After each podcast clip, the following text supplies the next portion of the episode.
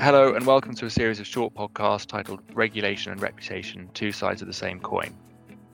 These podcasts are being released as part of Osborne Clarke's 2023 Disputes Week, a series of webinars, videos, and podcasts which take a pragmatic and commercial look at current disputes issues facing companies and their in house legal teams. My name is Henry Fox, and I'm a commercial disputes lawyer here at Osborne Clarke, with a particular focus on media and information related disputes. And my work includes advising clients on reputation and crisis related issues. In each session of this series, I'll be joined by a different guest and we'll take a look at some of the different contexts in which the worlds of regulatory disputes and reputational issues collide. And we'll discuss how clients who are caught up in regulatory matters can take steps to protect their reputations.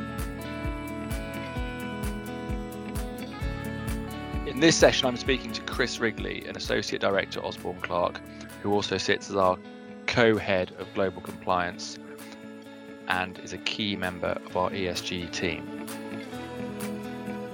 Chris, thanks for joining me. Um, can you start by explaining the various areas that your practice covers? Hi, Henry. Yes, certainly. So, my core areas are advising clients on sanctions, bribery and corruption, and modern slavery. Um, that is all done in the context of helping particularly multinational clients with a worldwide footprint um, prioritize and identify their key compliance risks. Um, recently, in the last 12 to 18 months, a lot of that work has focused around emerging risks related to supply chains and also helping clients get on top of a lot of these issues in the context of their ESG strategies. Thanks, Chris. I, I, and I know there are there are reputational uh, risks in many, if not all, of the areas uh, in which you advise. But um, given time constraints, can I can I ask you whether there are any particular risks which spring to mind, um, issues you've seen recently, uh, or perhaps issues coming down the track in, in the near future? Yeah, certainly. So I think the first one, one that a lot of people will be aware of over the last um, year or so, is the development of sanctions uh, regimes by the EU, the UK, the US, and others um, against uh, Russia and uh, Belarus, and the impact that has had on companies and businesses trying to trying to work in those jurisdictions and who who are present in those markets. And what's been really interesting is that on top of just ensuring that you are complying with the legal requirements, what we've seen is actually an element of self-sanctioning where businesses have sought to remove themselves from those markets um, because of the uh, the kind of reputational damage that could be seen. And, and to the extent that I can remember watching news programs where some of the stories were highlighting companies that were still operating there. And that's been a real challenge for um, for many companies. Um, firstly just ensuring that if they are going to exit, that they exit in a way that is still compliant with um, sanctions, um, particularly if you're trying to sell what you're leaving behind, um, but also where you are concerned about those that you are leaving behind. Obviously, it's not just a business; there are people on the ground, and um, and a number of clients I've worked with have really wrestled with how to protect those people while ensuring that they are complying with the sanctions law, but also um, acting in their in their own best interest.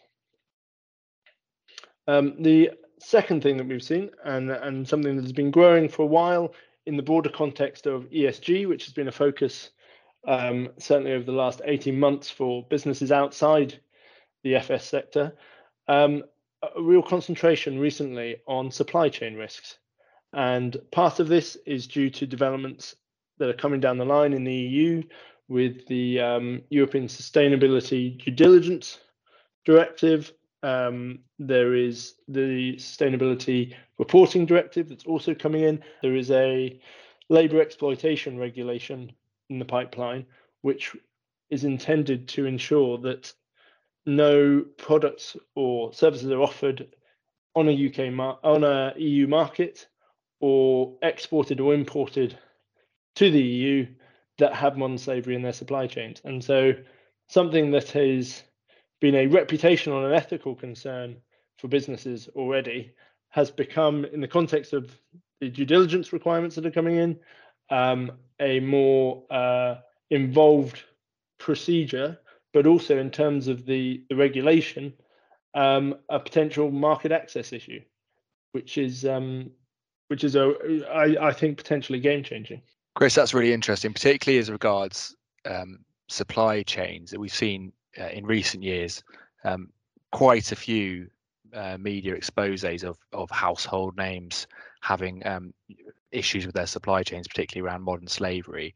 Um, do you think they're having those sorts of stories have more of a reputational impact now than perhaps they used to? I think they do because I think the awareness of these issues has grown significantly, and it's grown significantly um, amongst consumers, but also amongst businesses. And so, if you're a business that is potentially exposed to these issues and that's being reported publicly, you won't just have consumers if if you're a con- consumer business um, asking questions about it. You may also have suppliers and um, corporate customers because they are having to account in their ESG strategy and their approach um, for their supply chains. And if you're potentially an issue in that supply chain, that is something that they're under pressure to um, to address. And that's a, a, neat point to segue into ESG. Obviously, that's a that's a, a key part of your work and and a very important issue for many clients. Uh, in some ways, it can be used as a as a of a me as a means of improving a client's reputation. Um, but where do you think it can go wrong? I think the real challenge, and it's something that we've seen over the last six or nine months, particularly with the, with an increasing focus on greenwashing, is that it is not enough to have an ESG strategy that is um, words on your website with nothing behind it. There has to be substance to this, and part of that is because when you're being rated for ESG, um, and there are various um, uh, websites and other uh, vehicles which are scraping public data and looking at companies and, and their ESG ratings and what they say and what they actually do. And it's important that you're backing up what you've said with what you do because inconsistency can be um, a real problem here and really undermine the efforts you are making. And the what that comes down to, interestingly, is not just um, the kind of supportive words at the board level to begin with, but actually the real resourcing and tone from the top to drive these priorities in a business so that the strategies are actually enacted and lived by, and that can be demonstrated to um, potential investors, to potential employees, and to uh, the wider public.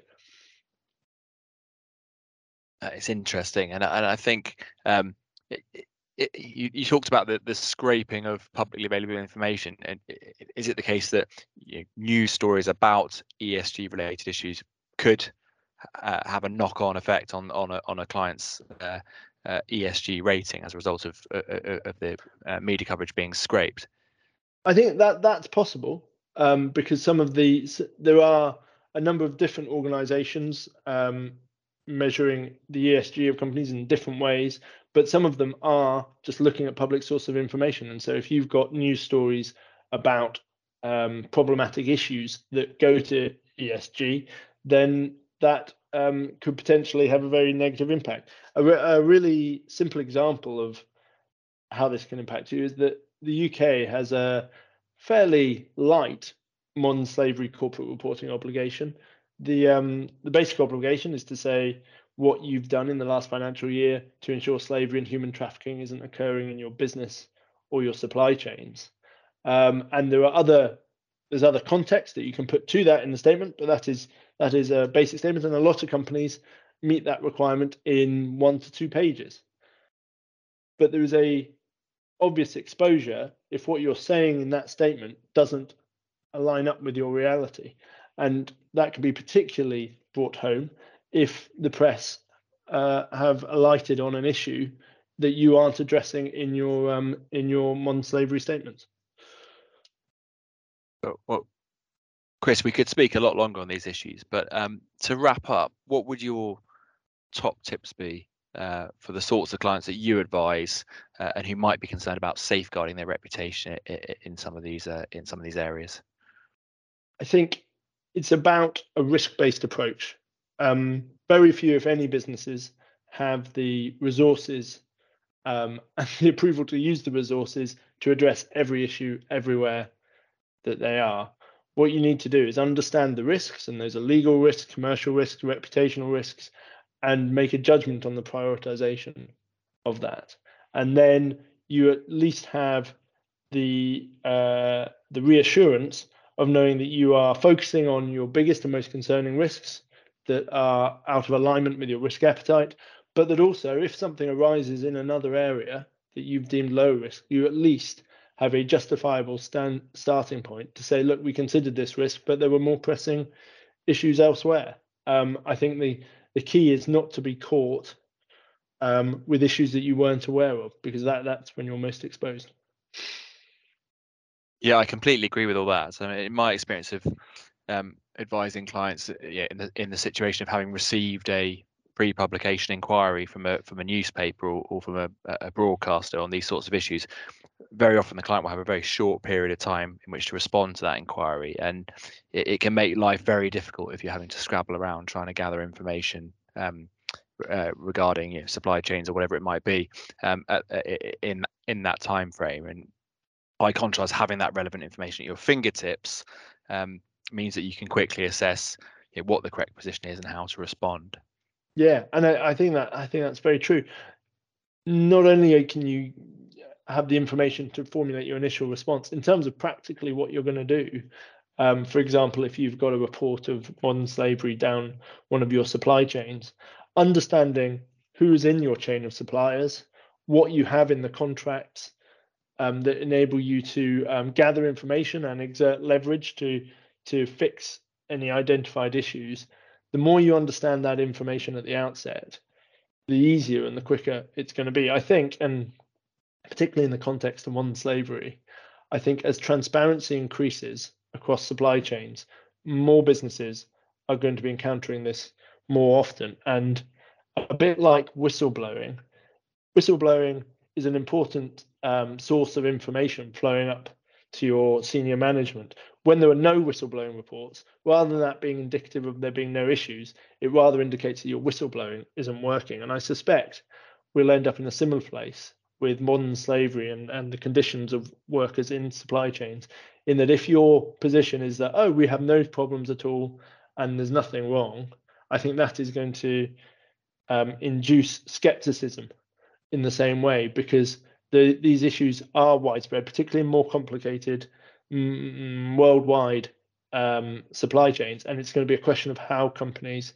um, address them when they do arise, um, and that will be how companies are judged in the future. Chris, this is all hugely topical, and uh, as I say, we could do a much deeper dive into some of these issues, but uh, that's all we have time for today. Um, thanks very much for sharing uh, your insights on your area of practice. Thank you, Henry.